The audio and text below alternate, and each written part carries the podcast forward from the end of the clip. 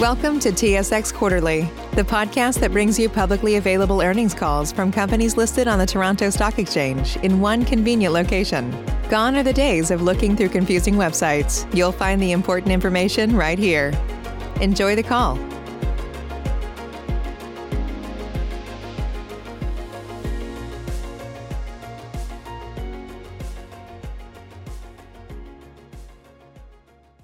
Thank you for standing by. This is the conference operator. Welcome to the Equinox Gold third quarter 2021 financial results and corporate update conference call and webcast. As a reminder, all participants are in listen-only mode, and the conference is being recorded. After the presentation, there will be an opportunity to ask questions. To join the question queue, you may press star, then one on your telephone keypad. Should you need assistance during the conference call, you may signal an operator by pressing star and zero. If you are participating through the webcast, you can submit a question in writing by using the text box in the lower left corner of the webcast frame. I would now like to turn the conference over to Rhylin Bailie, Vice President, Investor Relations for Equinox Gold. Please go ahead. Thank you, Cherise, and thank you everybody for joining us today for the Q3 call. We will, of course, be making a number of forward-looking statements today, so please visit our website, SEDAR and EDGAR to, to read the rest of our continuous disclosure documents. I will now turn the call over to Christian Milau, our CEO. Thanks, Rhylin, and uh, welcome everyone to our Q3 results. Uh, it's been another active quarter for us, and um, I just wanted to quickly summarize where, we're at right now. And we've got the seven producing mines here in the Americas, and it's soon to be eight with Santa Luz in quarter one when it hits production. And also, we've now got the five growth projects. You know, they're nicely distributed amongst our regions, and we'll go through those a little bit later in the presentation. We're working really hard in a fourth quarter here to uh, to hit our sort of target of around 600,000 ounces of gold for the year. So it'll be a big quarter in quarter number four. And we've got our our balance sheet in good shape right now with um, with available liquidity of about 500 million dollars and some investments on the balance sheet and we're funded to achieve our long-term growth objective of about a million ounces a year. So we're working hard on executing on that growth strategy as we've articulated in the past. And when I turn the slide to number four, you know, the recent highlights, I just do want to uh, mention these. There's been a lot happening corporately. Um, Santa Luz construction is progressing well at the moment. We're, on schedule, on budget. Greenstone construction is starting to ramp up now. We've had a good summer of work, and we'll highlight a bit of that later on in the presentation. Aurizona expansion um, has been demonstrated through the pre-feasibility study, and we've almost doubled the mine life through that. Also, there's more to come there. We think the exploration potential is fantastic as we move forward, and we'll keep drilling. We're also completing a drill program in Bahia, and those drill results will come out when we've got all the results in. And corporately, we keep continue to focus on the ESG front, and you'll see our data on our website is, is being updated and enhanced on almost a quarterly basis now. And uh, one thing that we're really pleased we've been able to complete the new water treatment plant at the Aurizona Village. So that is basically done here in November, and we're able to provide uh, an enhanced uh, water system for the local community. And as I said, there's a strong start to Q4. We mentioned that we produced over 65,000 ounces in October and on track for guidance. And we'll be pushing hard towards that 600,000 ounce mark for the full year. Peter, I'll hand it over to you for uh, the quarterly results.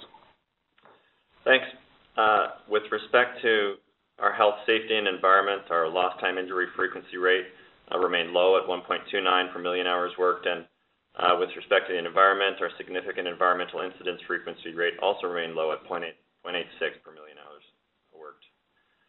As to COVID-19, uh, it continues to have low impact overall in our operations. That's primarily due to vaccine rollouts in the jurisdictions, uh, uh, mitigating the impact of COVID and starting to eliminate it, hopefully. Uh, and but we continue with our proactive measures at the mines, doing testing and, education. With respect to our operating results, it was our highest quarter for production to date. Uh, we produced 140,000 ounces of gold, uh, sold 137 at a realized price of $1,780 an ounce, our cash cost came in at uh, $1,109 an ounce, uh, and that reflects the upward pressure that everybody's seeing across the world, and I'll comment on that in a minute further. And Our mine all sustaining costs, reflecting the investment that we've been, uh, as we've previously reported, we've been doing through the first half of the year and into the Q3, what came in at $1,327 an ounce. So coming down from prior quarters, but still reflecting overall investment in our assets. Um, included in our uh, cash costs is $3 million of write-downs that we don't expect to reincur. Uh, about half of it came out of Los Filos. It's a very large mine that takes a while to ramp up, uh, and, uh, and, we see it doing that now, so we don't expect that to reoccur. And RDM was an unfortunate timing of mining sequence, and, when the quarter came to an end, they were in a, lower grade area of the mine, which led to an NRV write down there that we, again, don't expect to see again. We're on track to achieve our 2021 guidance, uh, you know, on, the back of a stronger Q3 of production, uh, and look forward to a strong Q4. We should be overall in about the mid-range of the guidance, uh, which is 560 to 625,000 ounces for the year. On a cost basis, we actually expect to come in on the higher range of the cash cost and all-in sustaining cost. On a mine-by-mine basis, we expect Los Filos to come in at the higher range of that of the guidance we have there. Mesquite to be in the lower range, and Aurizona and the other uh, mines to come in about mid-range overall on an annual basis. With respect to the costs that I just mentioned, uh, like everybody else, we're, seeing pressure on consumables, especially cyanide and lime. Uh, we're seeing a lot of pressure on diesel. Uh, you know, as an example, we've seen uh, diesel costs in the U.S. go up over 50%. Uh, Brazil experienced uh, a period of high cost for power um, due to a lack of rainfall. Most of our power there comes from hydroelectric. Uh, it's settled back down, but overall we're seeing upward pressure. Uh, year to date, we're up about 4% or $46 an ounce compared to last year. To help blunt or mitigate uh, the cost escalation that we're seeing now that we're a, a, a bigger global company, uh, we're putting in place global supply chain measures, A, to help with economies of scale and reduce costs, and also, of course, to help with the logistics and supply chain disruption that we're seeing that are leading to some of the cost increases. With respect to our financial results, uh, on the back of the sale of the 137 ounces, 137,000 ounces of, of gold sold, we had revenues of 245 million, mine operating earnings of 49 million, and adjusted EBITDA of 62 million. Uh, we had a net loss of the year uh, of about 5 million, which is about 2 cents a share on a basic basis, and but net income on an adjusted basis of about 7 million or 2 cents a share uh, on a basic basis. Cash flow from operations was 48 million before changes in working capital and 65 million after changes in non-cash working capital. And Year to date, 142 million, pardon me, before changes and $165 million after changes in non-cash working capital. Our balance sheet remains strong, $300 million in cash on the balance sheet, a net debt of $245 million, and liquidity, which is when you take our cash and add our undrawn debt of $500 million. This leaves us in a good position to fund uh, Greenstone uh, construction, which we announced last week. Uh, that, and in addition to that, we we have investments with a market value well in excess of $400 million should we need to help bolster cash flow from uh, from operations, undrawn debt, uh, and uh, and yeah, and and so we're in a strong position to fund Greenstone. Over to Doug to talk about operations. Thanks, Peter. On the operations side, we had a real focus on stripping programs in the first three quarters of this year. That would be especially at Mesquite, RDM, and Los Filos. And now we're getting the benefits. And this this was foretold in our guidance that we would have a back-ended weighted year, and that's what we're seeing. Um, during the quarter, we produced our millionth ounce, so that was a good milestone for Equinox. And then as we look at the individual mines, um, Mesquite, we trans transitioned from waste stripping over to mining oxide ore in the Brownie pit. We're now placing ore on the, a new pad area and that means that we're providing quick ounces, quick recovery of gold because the solutions don't have to go all the way through the pad. So we're benefiting from that.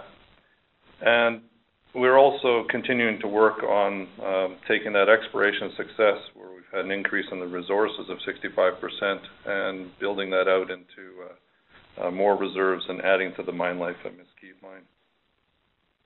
We produced 23,264 ounces at Mesquite had an all-in sustaining cost of $1,402 per ounce. And mesquite's been a consistent producer. It's done 135,000 ounces for over 13 years. And interestingly, it's gonna produce its 5 millionth ounce as we get into 2022. So, A good, steady performer for us. Uh, at Castle Mountain, we had higher production, uh, that's reflected in the optimization efforts that have been done on the leach pad and in the plant. Q3 production was 7,873 ounces at an all-in sustaining cost of $1,067 per ounce. And The team continues to work on optimization efforts of the feasibility studies. So That includes various studies that will uh, work on met test work and other ways to approach that to make it more efficient overall. We're preparing to submit for the permitting for phase two. That's an expansion that will take this uh this mine to around 218,000 ounces a year for over 14 years. Looking at Mexico, at Los Filos, we resumed full operations in July. We ramped up very quickly, so we benefited and were able to, Uh, through that ramp up, get production of 32,837 ounces for the quarter at an all-in sustaining cost of $1,647 per ounce. Uh, the ore has been coming from the Guadalupe open pit, Los Filos open pit, and Los Filos underground, and we continued drilling in the Guadalupe and Los Filos underground areas. Los Filos underground has had annual drilling programs that are focused on reserve replacement. And given the higher grade nature of that ore, it's always a benefit for us to be able to extend that life, continue working there. And on the uh, uh, expansion projects, uh, that'll take production overall to about 350,000 ounces per year. Um, I have already mentioned that Guadalupe has now transitioned from stripping to being part of the ongoing operations. Um, Bermejal underground, we are continuing with primary development. We did produce the first ore from there, 2.5 grams per ton, but the real focus is getting the development down to the central zone, Uh, which is the highest grade portion of the Bermejal underground. Uh, we continued work on the CIL plant, uh, especially on the front-end engineering and design. That's a 8,000 ton per day plant, and it's being incorporated in the rest of the production schedules for that mine. Um, over to Mercedes. Work's underway on a large development program that'll increase access to multiple ore bodies. We currently produce from Diluvio and Lupita, and we're gonna add in Marianas and then the Rey de Oro area. And that'll enable us to increase the plant throughput, which is currently working on a campaign basis. In Q3, um, Mercedes produced 9,722 ounces at an all-in sustaining cost of $1,261 per ounce. And going to Brazil, production at Aurizona was 34,583 ounces at an all-in sustaining cost of $957 per ounce. Really good production at Aurizona in the quarter. Uh and during this quarter, we delivered the pre-feasibility study on the expansion, and that saw the mine life get extended to 11 years. It was six before, so it's a real nice uh nice result. Um, that will be by mining the underground and additional satellite open pit deposits. Uh, production will peak at 160,000 ounces a year, and total production will be 1.5 million ounces going forward. Um, we continue with additional drilling that will look to add more on the underground, especially adjacent to the uh, mine design. So we, we saw the opportunities to do infill and on-strike extensions within Piaba underground. We're looking forward to that coming into into the underground next year. Our next step will be applying for permitting for portals, and uh, we'll probably apply for more than one location and uh, just continue advancing on that project. At Fazenda, production was 15,598 ounces at an all-in sustaining cost of $1,098 per ounce. Exploration success offset mining depletion. That was shown by the delivery of a technical report that was filed in the quarter, which showed almost three years of production was totally offset by resource reserve replacement, um, and so net net unchanged on the reserves. Um, so uh, for Fazenda, it's uh, been a very good result. But we've also ramped up exploration in a, in a big way in the Fazenda Santa Luz district. So at Fazenda, it's really three parts to the to the exploration and resource reserve work. We do a resource to reserve conversion program. We do drilling for uh, near surface deposits that are near the mine because we're seeing a shift at Fazenda towards not just being an underground mine, but underground combined with open pit feed to the plant, plus this big uh, effort in the belt between Fazenda and Santa Luz, which ultimately those targets could contribute to either one of those mines. At RDM, the stripping program continued. It goes right through this year. Uh, we were mining higher volumes of low grade at the end of the quarter. That did ultimately end up with a 1.5 million write-down. That's been reflected in the cash costs. And Production was 15,880 ounces at an all-in sustaining cost of $1,733 an ounce. Uh, importantly, at RDM, uh, we restarted the exploration program, focused on strike extensions from the open pit area.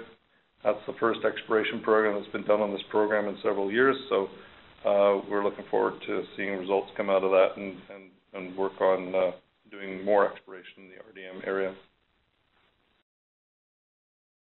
Okay, looking at Santa Luz, construction is on budget and on schedule to pour gold in Q1.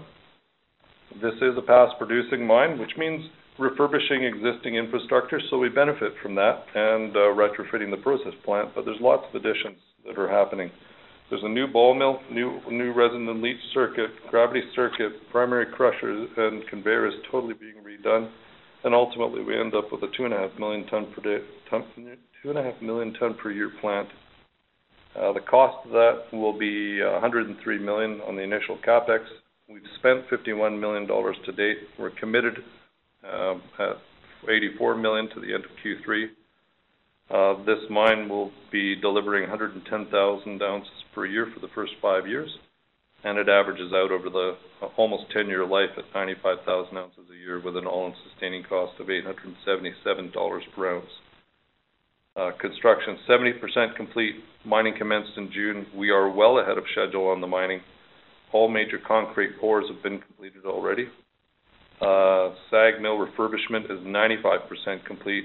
Ball mill is complete for the installation. Both of them are in commissioning now.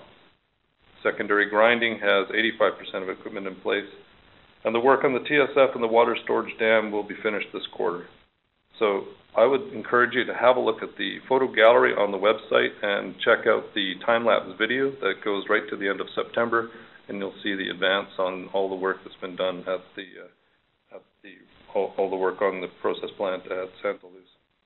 What if I told you that you can support your blood pressure and healthy CoQ10 levels with two chews a day? The new SuperBeets Heart Chews Advanced is now supercharged with CoQ10. That's like getting CoQ10 for free. Our powerful blend of beetroot, grapeseed extract, and CoQ10 supports your cardiovascular health. Visit radiobeats.com and find out how you can get a free 30 day supply on bundles and save 15% with the promo code DEAL. Save big on brunch for mom, all in the Kroger app.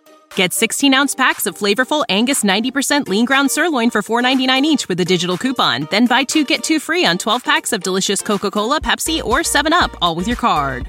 Shop these deals at your local Kroger, less than five miles away. Or tap the screen now to download the Kroger app to save big today. Kroger, fresh for everyone. Prices and product availability subject to change. Restrictions apply. See site for details. With that, I'm going to hand it over to Christian. Thanks, Doug. And uh, I do want to stop here and sort of pause as we, you know, look at Greenstone a little more closely. It's the big news for the quarter, the announcement we made. Uh, I guess it was last week, and you know, we're building one of the largest gold mines in Canada. It'll be in the number three or number four gold mine, and we're doing that alongside our partner Orion, who own 40% of the project. You know, just as a refresher, it's a five and a half million ounce gold reserve, and there's significant exploration upside, both uh, underground and uh, some satellite potential deposits there. So we start out with a great 14-year mine life and about 400,000 ounces of annual production. Um, just as a refresher, the infrastructure there is excellent. Um, we spent a bunch of time in the last few weeks out there with the team, and you know, we're right along the Trans-Canada Highway. Um, we've got good communities right in the nearby region, so we're really looking to integrate into those communities and not be sort of a, a permanent camp for uh, for people to live in. So it's a real opportunity to become part of that region. Um, we'll have about two years of construction and six months of commissioning, so that'll put us in place to pour gold in the first half of 2024. And, you know, this will be a cornerstone asset for Equinox, and it's something we're really excited about and um, really excited to get going on. And as we turn the slide, you can take a, good look at a few of the, early works projects that we've progressed along very nicely, particularly over the summer months. And you can see there the temporary camps open and actually in place. We got to uh, have our meals there in the last trip and, actually use the facilities.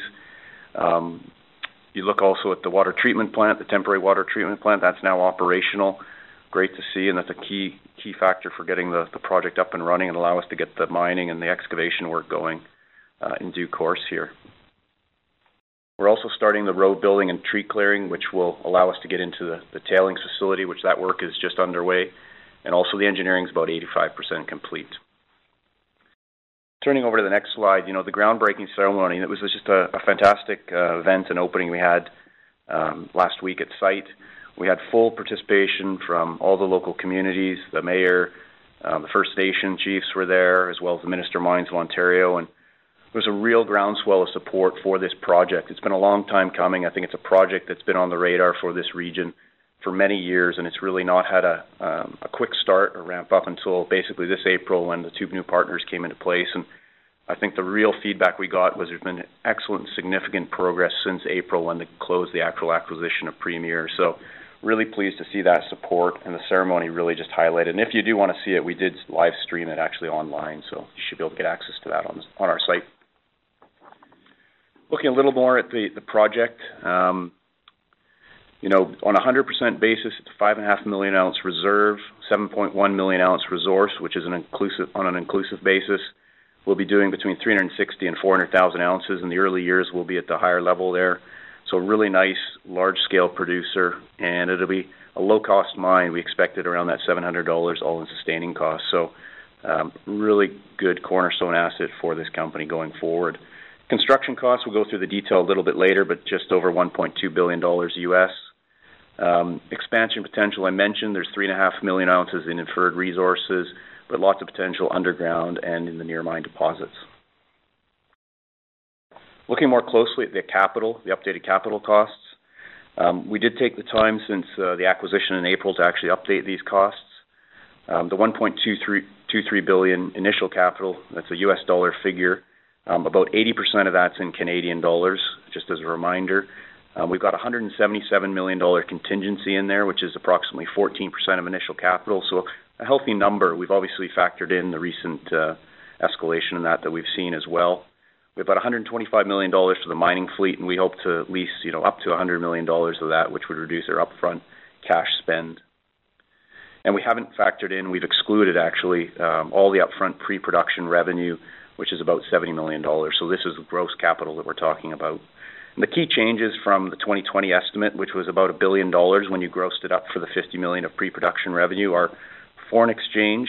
We've actually used a more conservative rate and more basically the spot rate right now of 1.25, which has increased it by 50 million dollars. Inflation and escalation, we've added 80 million dollars, and our contingencies increased by about 90 million dollars, which also includes COVID-related costs. Um, so the total increase is about a 20% increase from that original number, which is kind of in line with a number of other projects that you've seen out there. And we've had the benefit of seeing uh, other projects and, how they've reacted to the uh, escalation in inflation. On page 17, just looking at the timeline, we thought it would be worth highlighting this because some of this project will be new for some people, but this is an area that was mined in the 30s, 40s, and onwards. And it was very interesting being out at site, meeting some people where their their actual parents had worked at the mine, and so there's a real understanding of mining in this region, and a real excitement to see the mine coming back up uh, in the near term here. In 2018 and 19, the, the environmental assessments were approved. In 2020, there was the updated feasibility, and really from there, we've seen a, a real increase or a quick quick move towards construction, obviously under the Equinox and Orion ownership. So um, I think the real feedback we got was they were amazed at how quickly we were able to move it from sort of a, a concept and a, a mine that we hope to build in the next few years to actually being in production and actually seeing activity on the ground. Page 18, just quickly, you know, touching again on our ESG. Um, we do publish our data quarterly on the website, so I do encourage you to, to look at that. We're trying to enhance it on a, almost a regular basis and adding new data regularly. Um, we've just awarded a, a Chairman Safety Award to Castle Mountain. They had a LTI-free construction at the uh, site, so kudos and well done to them. Um, we're also planning on our long-term strategy under ESG as well. Uh, we've been gathering data, we've been setting up our baseline information, and you know we do need to be looking at our long-term opportunities around ESG, and and we really do look at ESG as something that's a fundamental part of our business. You know what's smart in terms of our business, what will save us cost, but also what's good for the environment and what's good for um, for our footprint going forward. And you'll start to see more and more data, more information coming out on that. You know, and I think I've mentioned previously, we're looking at things like independent power sources in Brazil that could come from full solar and wind power, but it will save us, you know, potentially $10 million a year in costs. So that kind of initiative we see as really a perfect mix of what we want to see as a smart business decision, but also good for the environment and for our footprint. And then stepping back and looking at the company again on page 19, um, you know, we're now a diversified four jurisdiction, four country, uh, mid-tier gold producer with an ambition to be in that sort of top 10 to 15 in the world very soon. So we continue to advance the diversification of the portfolio. Um, we got an opportunity also to uh, have these growth projects in all of these regions, and you know we do have to phase them. We're focused obviously on Canada after Santa Luz is done, and looking to ramp up Greenstone. Then we also have the Castle Mountain Phase Two which we'll be looking to permit over the couple of years while we're building uh, Greenstone. And we also have the expansion down at Los Filos. So lots of growth coming from all four regions. And when you step out on page 20 and you look at the three right-hand side graphs here on this page, um, we're near the top in terms of production over the next few years towards a million ounces or just over a million ounces. We're by far at the top end of growth with over 90% growth in that period from 2021 to 2024. We've got just an excellent reserve base of 16.4 million, and again, we're targeting, you know, reserve and resource growth, growth through all the exploration programs that we have in place. We're still working on, obviously, the left-hand column, which is the price to net asset value uh, multiple. We're trading at just under 0.6 times at the moment, and we really do need to just continue to execute on that growth platform, uh, keep delivering the ounces and the on-time, on-budget projects. And we've been building basically a mine per year over the last three years, and Greenstone will be a slightly longer build, but we just have to keep executing on that, and we'll start closing that valuation gap towards one times multiple. On page 21, just stepping back, I know Pete touched on this previously, but I do want to hammer it home here in a really simple way. You know, we have about $500 million in liquidity. You know, it's cash and undrawn revolver. We have almost half a billion dollars in market investment. So it's almost $1 billion of uh, available liquidity investments that actually will support our growth as well as the ongoing operating cash flow. And you know, next year we should be well over 700,000 ounces a year, and so we'll be starting to see also the operating cash flows starting to increase as well as we grow the production base. And in summary, on on the final slide, you know, there are a lot of catalysts that we've been uh, working on this year, and there's a lot more to come. Operations and development have had a lot of activity, obviously, with all the construction builds and the focus on integrating the new mines into the portfolio. So execution is the key in that area, and we'll be working very hard to get towards that 600,000 ounces of production for this year. As Peter said as well, you know, we're working on various programs to manage the inflation across the board. Um, it's something that we're definitely starting to see in Q3, and we'll be working hard on our 2022 budgets to try and manage that as well. Exploration, we've had good results. That continues to be ongoing. You should expect to see more news from that uh, this quarter. And just in summary, you know, that 600,000 ounces of production growth from the, the five projects that we have, we'll be working on that over the next three, four years to bring that into our portfolio. And that 1 million ounce mark is within, uh, within eyeshot here in a couple of years as we get Greenstone up and running. So a lot on the plate, a lot happening, and uh, Q3 was a nice improvement over Q2 results in terms of production, and Q4 we're really looking forward to seeing the results from that. And obviously we gave you a preview of that with the October production at over 65,000 ounces. So I think I'll end it there and open it up for questions. Perfect. Thank you, Christian. Operator, can you please remind people how to ask a question? Certainly. Once again, to join the question queue, you may press a star, then one on your telephone keypad. You will hear a tone acknowledging your request. If you are using a speakerphone, please pick up your handset before pressing any keys. To withdraw your question, please press star, then two. If you are participating through the webcast, you can submit a question in writing by using the text box in the lower left corner of the webcast frame. We will pause for a moment as callers join the queue. So the only question we've got online right now is when is Greenstone going to go into production? Yeah, so Greenstone, it's about a two-year construction build. We started obviously here in October, and we expect to be pouring gold in that sort of first half of 2024. You know, uh, construction completion will be end, will be done around the end of 2023 and the early part of 24, so we can get it up and running and get first ore into the mill in quarter one, so we can be pouring gold in the first half of 2024. Thank you. We can go to the phone lines now, please.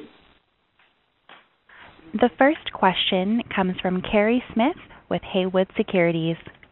Please go ahead. Uh, thanks, operator. Christian, maybe just kind of a general comment. The contingency that you that you raised for Greenstone, it's 177 million, which was on a percentage basis and an absolute basis up pretty significantly from the old study. Just wondering how you think about that as it relates to Santa Luz. 70% through that build. Are you expecting to, to use all your contingency on that project? That contingency was actually quite a bit lower on a percentage basis. And then also how that might relate to the contingency that you've that you've put out in the studies on Castle Mountain Phase Two, and which you might use for this Los Filos uh, updated study, which is coming out by year end. That's a fulsome question there. Uh, well, let me start with Santa Luz. I guess Santa Luz, you know, it's a past producing project. A lot of the infrastructure is there.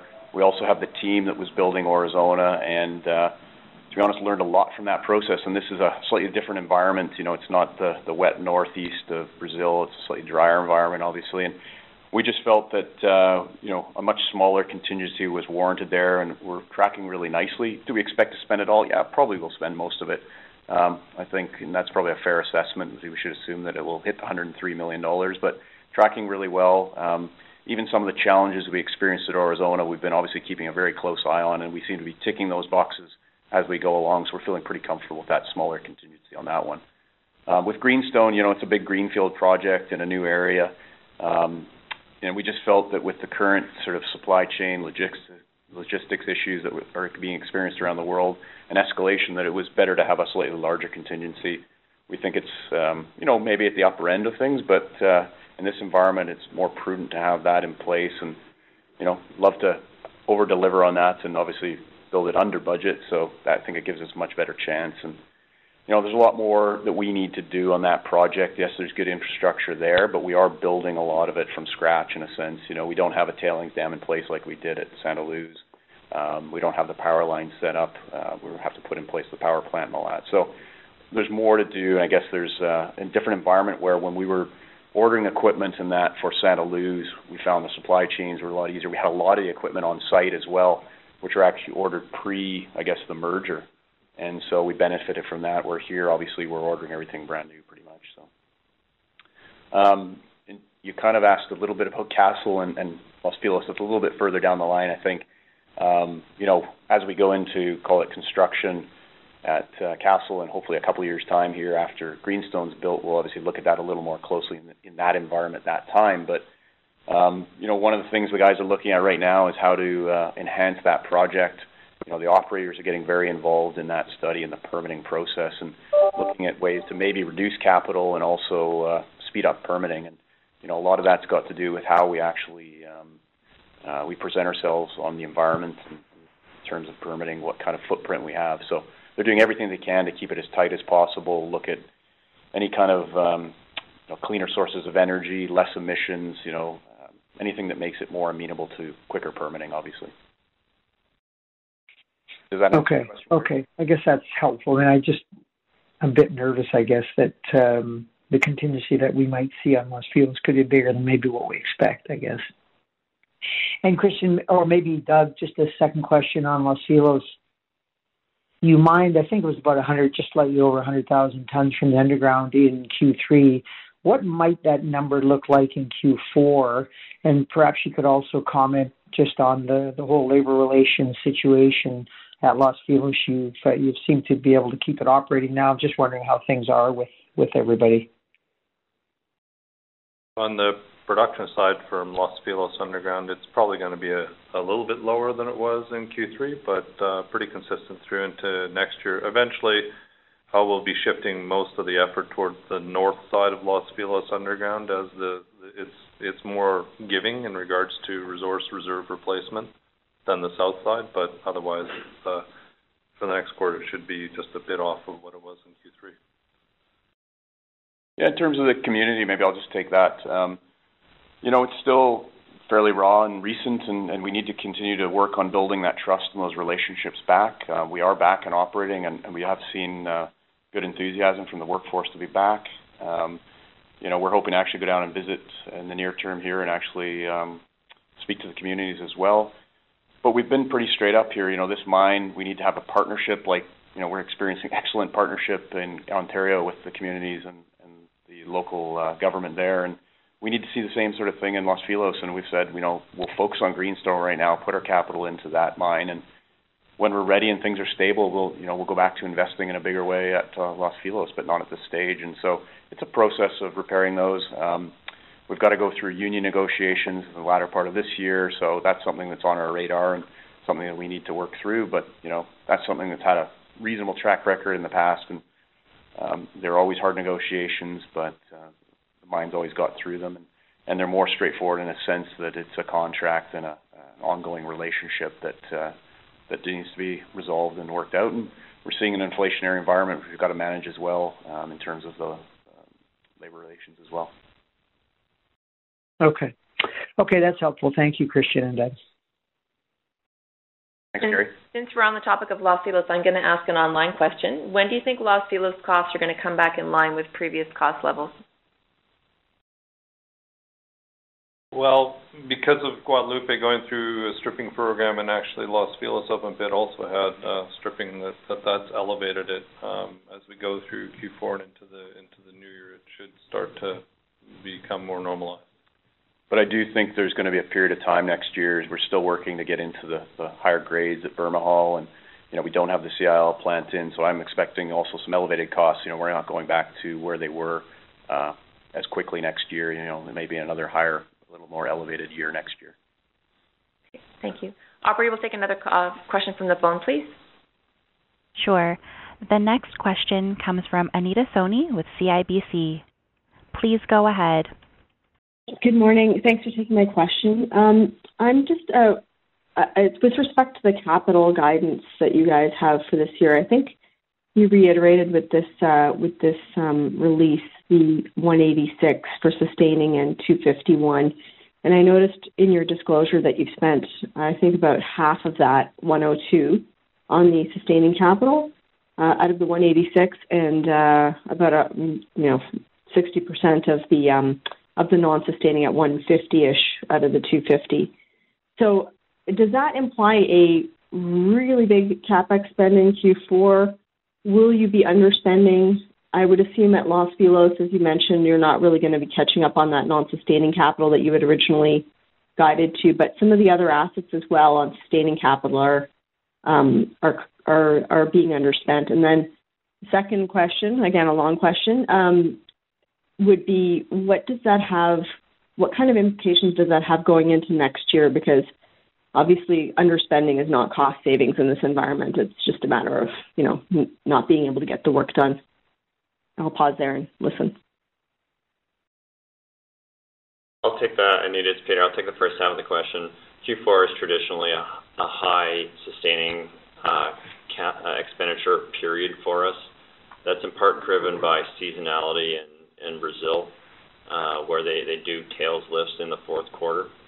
Um and we do expect a high Q4 sustaining CapEx spend rate, which is why Uh, in the earlier comments I mentioned that we expect to come in at the higher end of our guidance on sustaining costs.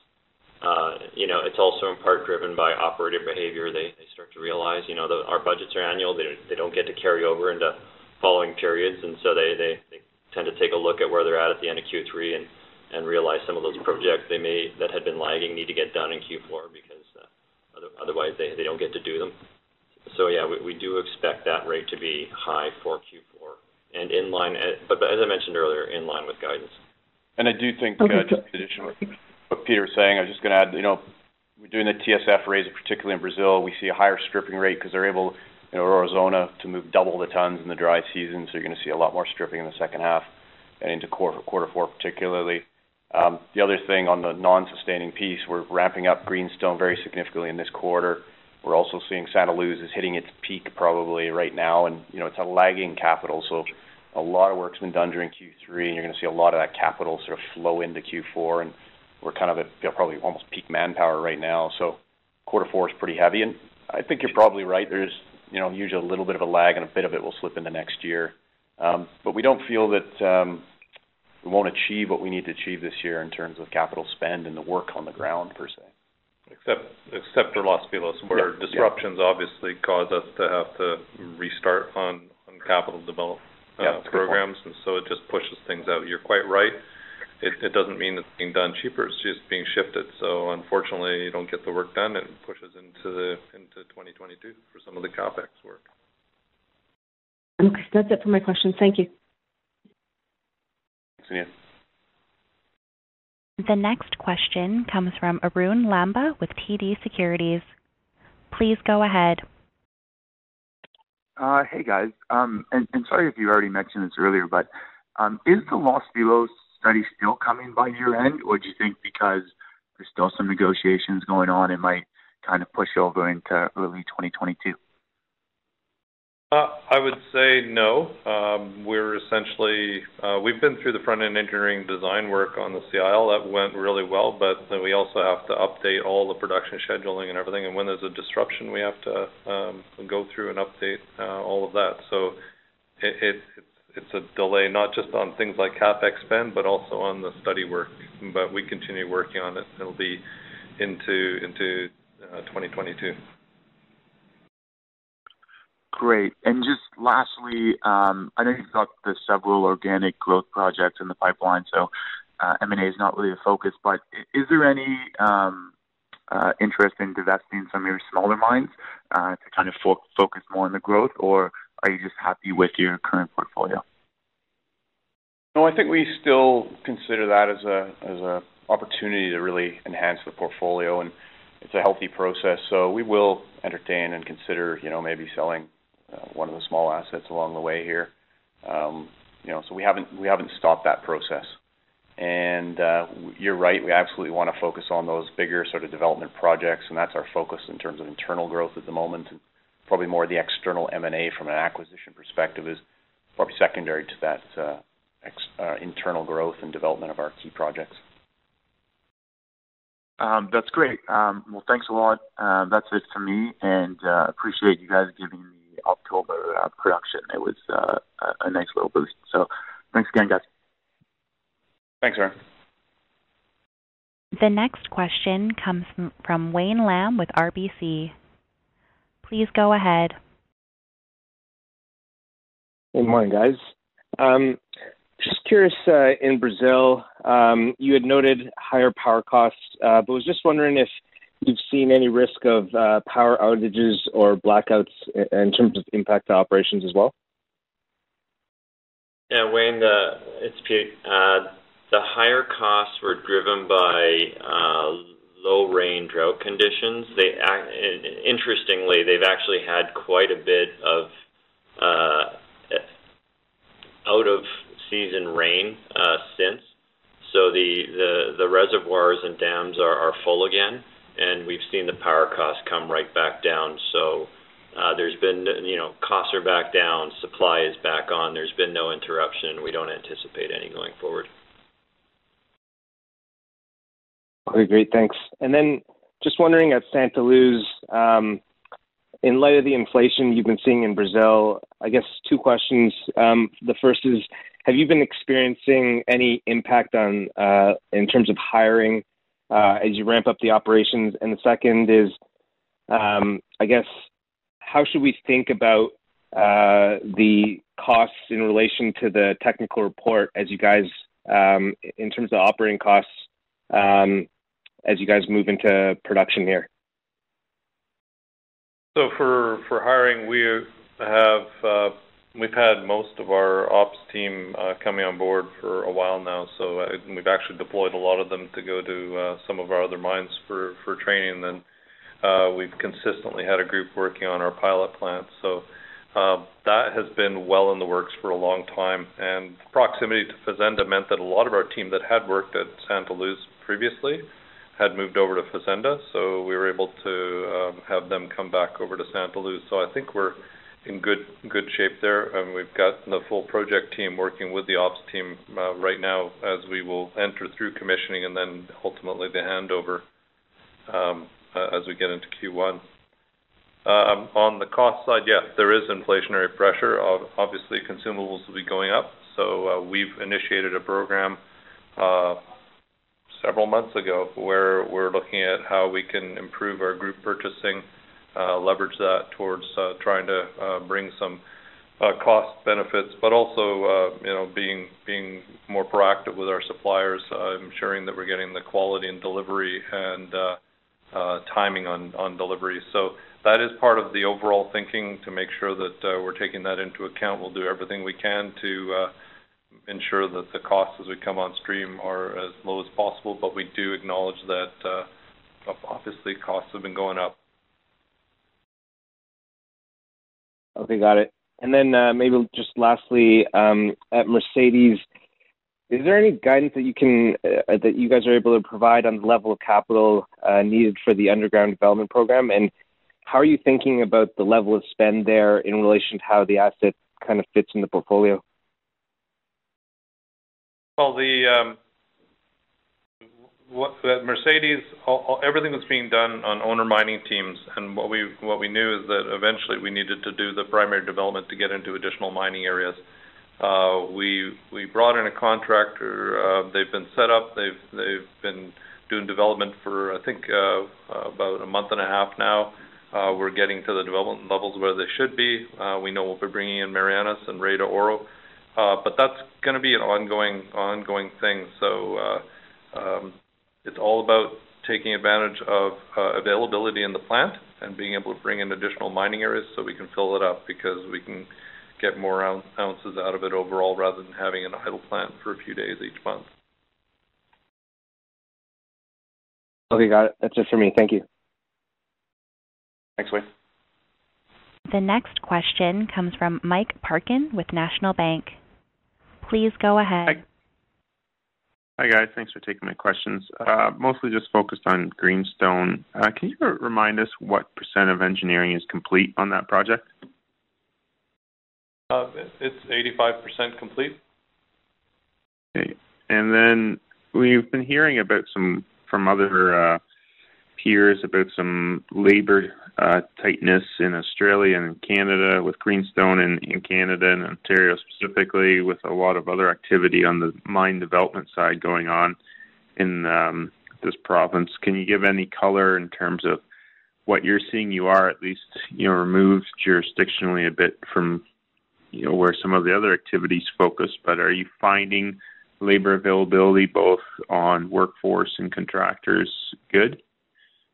Well, we already had a team in place at uh, Greenstone. That's the benefit. It wasn't just picking up a project that had a a, a stale feasibility study. It was an active team that just delivered the feasibility study and was raring to go. So it's been a matter of augmenting their team. They they added a lot of people very quickly. Um, and then uh, also we have a salt and pepper arrangement with uh, G Mining where uh, they are uh, putting in probably it's about 30%-40% of the overall team. Um, so a team that's already experienced with the project because they worked on the feasibility study and the engineering. And uh, I think overall it's helped us to be able to come up the curve in regards to staffing for the project faster than than if you had to do build up your team from scratch and then bring in the EPCM contractor or something like that. In regards to operations, um, there are a couple areas where they're hunting very actively, but a lot of the uh, key positions have already been filled. Um, there's a lot of interest in this project due to its location uh, being uh, not too far of a drive from Thunder Bay and being in Northern Ontario. So they've had good interest overall in the project. and we're doing our best, obviously, to bring in the local First Nations and communities into the workforce, train them up. Some of them have other experience that's related to forestry or mining, um, and there's some, you know, some local contractors as well. We're trying to engage as much as possible, and so far, I think we've had a pretty good experience. You know, uh, there are certain key roles maybe that are tougher to find at the moment, but uh, generally it's been not too bad. I'd say they're more on on ultimately going to be on ops side, but we have time for that versus project where they've been filled. Excellent. Thanks very much, guys. Uh, the other questions I've had have been answered. Thanks, Mike. Thanks, Mike. About two questions from the webcast. Does your long-term million ounce production target include Greenstone, and where could the portfolio peak out over the next five years with all your projects and exploration underway? Yeah, the million ounces does include Greenstone, and so that's why we, we sort of indicate, you know, probably call it the second half or later in 2024, if the run rate starts to hit that million ounces on roughly a quarterly basis. And um, um, and it could peak out at a little bit higher than that. Sort of, I think we have 1.1 million ounces in there as an estimate. It could peak out a little bit higher depending on the, the uh, timeline of all these growth projects. Um, you know, a couple of them might come down a little bit, but then we've got obviously Castle coming in a couple of years later as well, which is another 150,000 ounces. So probably a little bit higher. Um, one of our investors has been very impressed with Mesquite step outs. It seems like the gift that keeps on giving. Do you foresee an expansion of operations for Mesquite given the relative inexpensive production and exploration costs versus your other assets?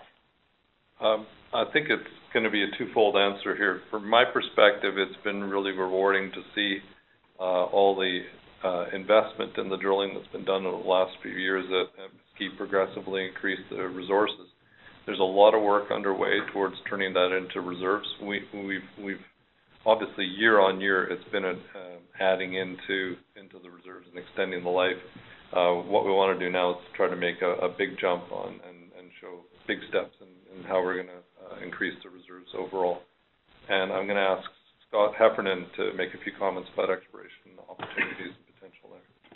Yeah, the exploration's been focused, uh, you know, inside the fences, we like to say, uh, growing the deposits. You know, Brownie was a um, particular uh, is, is a big driver behind that resource growth, and that deposit uh, continues to grow along strike and at depth. Um, certainly, when one looks at the gold price environments we're in, there's there's much more opportunity uh, at Brownie as well as at BE2 and uh, and Rainbow as well. And then bigger picture, you have uh, the real blue sky, which is the distal strike extents where they do project across the highway, and, and that's you know blue sky for the medium term, five plus years down the road. So it's uh, been a real real success story, real turnaround story. We've had the asset for three years. You know, when we bought it, we've uh, we had a three-year mine life. We still have that three-year mine life and have you know a couple hundred million tons in measured, indicated, and inferred on the books now, and the drills are still turning. So, pretty pretty great story. And the another way to view our our our uh, or to to look at our view of Mesquite is we transitioned the mining fleet, um, put in a, a, a new, more efficient mining fleet, and we did that because we can see the long-term uh, uh, opportunity here uh, for that mine. And clearly, as, as it's produced uh, uh, over the last uh, 13 years, 135,000 ounces a year, and we're looking forward to the 5 million, 5 millionth ounce next year. it's the gift that keeps giving. You know, it's it's, it's a great mine. I, the one thing I don't I don't think we expect to really expand it in terms of higher production rates or anything. I think it's probably going to be more consistent. Yeah. You know, in that it's a range from 100 to 140 or 50,000 ounces, and I think that's still a consistent sort of range that we'll be working within. Yeah, it has a, a tonnage per year uh, cap that we can deal with. So you know, um, keeping within that means that it makes for consistent production in that kind of 130, 140,000 ounce per year level. Perfect. We have no further questions, and we're uh, closing into the one-hour mark. So I'll turn it back to Christian for closing remarks. Well, thanks everyone for joining, and uh, you know, again, another active quarter. We're really looking forward to the fourth quarter and, and sitting down with you after year end, and uh, this should be our best quarter ever. In uh, I think October is a great preview, as mentioned by one of the callers. Uh, 65,000 ounces in one month is a is a heck of a month, and so we're really looking forward to finishing this year strong and you know, keep updating you on our growth projects because uh, Santa Luz should be in production in Q1 and Greenstone's off off and running now, and uh, we're seeing real activity on the ground. So stay tuned on that front. Thank you again for joining, and uh, we'll speak to you again soon.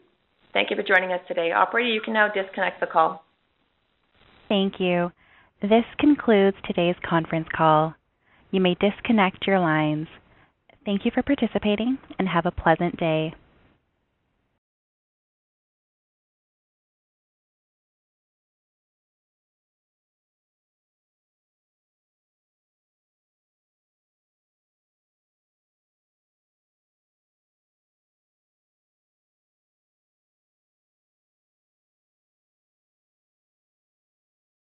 Save big on brunch for mom, all in the Kroger app. Get 16 ounce packs of flavorful Angus 90% lean ground sirloin for $4.99 each with a digital coupon. Then buy two get two free on 12 packs of delicious Coca Cola, Pepsi, or 7UP, all with your card. Shop these deals at your local Kroger, less than five miles away. Or tap the screen now to download the Kroger app to save big today. Kroger, fresh for everyone. Prices and product availability subject to change. Restrictions apply. See site for details.